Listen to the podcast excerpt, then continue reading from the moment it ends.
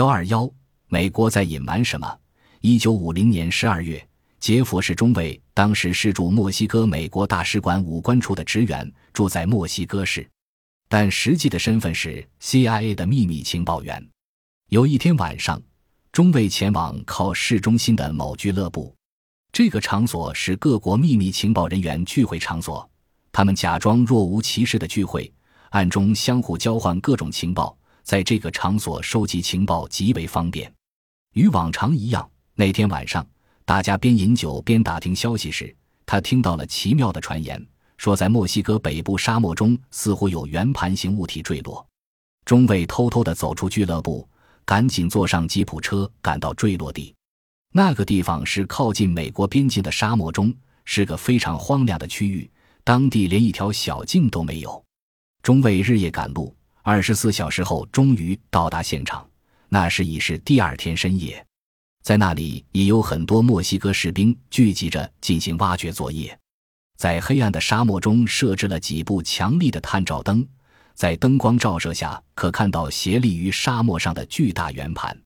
中尉从未见过这类飞行物体，整个物体外观是以像镜子般光滑的金属制成的，楔形的底部上有半圆球形。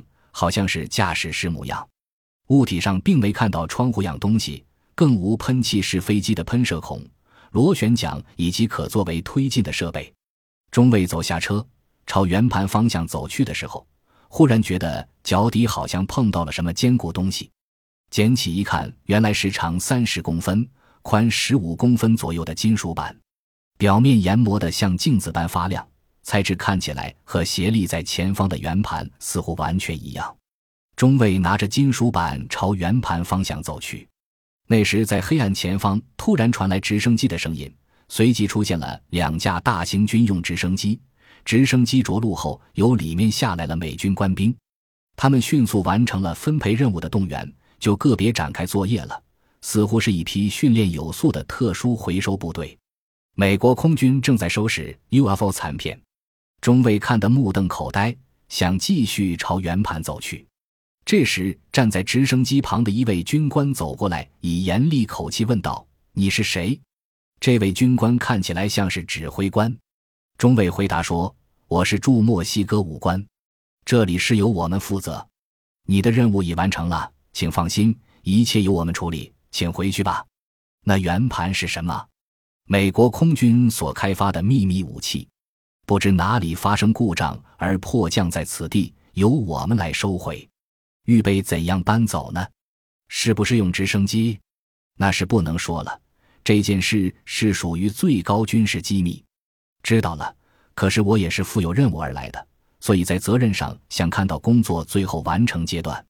说完这句话，只见该指挥官态度突然改变了。不行，请你立即离开，否则送军法审问。杰佛是中尉，被对方凶暴的口气吓呆了，差点就想亮出 CIA 的身份。后来打消了这一念头，因为作为一位 CIA，第一条信念就是尽量不惹出不必要的麻烦，而且不能任意暴露身份。中尉在不得已情况下想要离开，那是什么？指挥官瞪着中尉手中拿的金属板盘问着。中尉回答说是捡到的，拿过来，我帮你保管。不，这个是呈报上级的证据物件，我要带回去。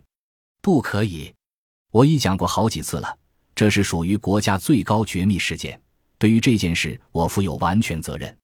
就在这个时候，中尉看到两位士兵把黑色物体放在台上，搬过他的身边，所搬运的物体好像很重的样子。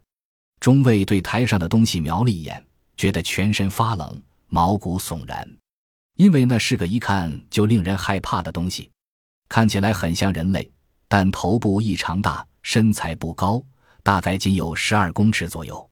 在探照灯所照出的光线微弱反光下，可以看到那东西具有灰色皮肤，全身呈腥臭味，两臂特别长，几乎到达膝盖以下。可能是爆炸事故的关系，脸部已被烧焦，虽然无法看得很清楚。但仍然可以辨别出眼睛和嘴巴。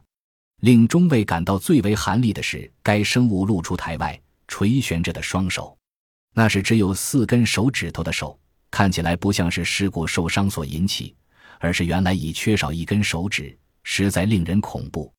正当杰佛士中尉看得目瞪口呆的时候，指挥官由中尉手中把金属板抢过去，同时走到所搬运的生物前面，故意将该生物遮着，不让中尉看。知道吗？尽快离开此地吧！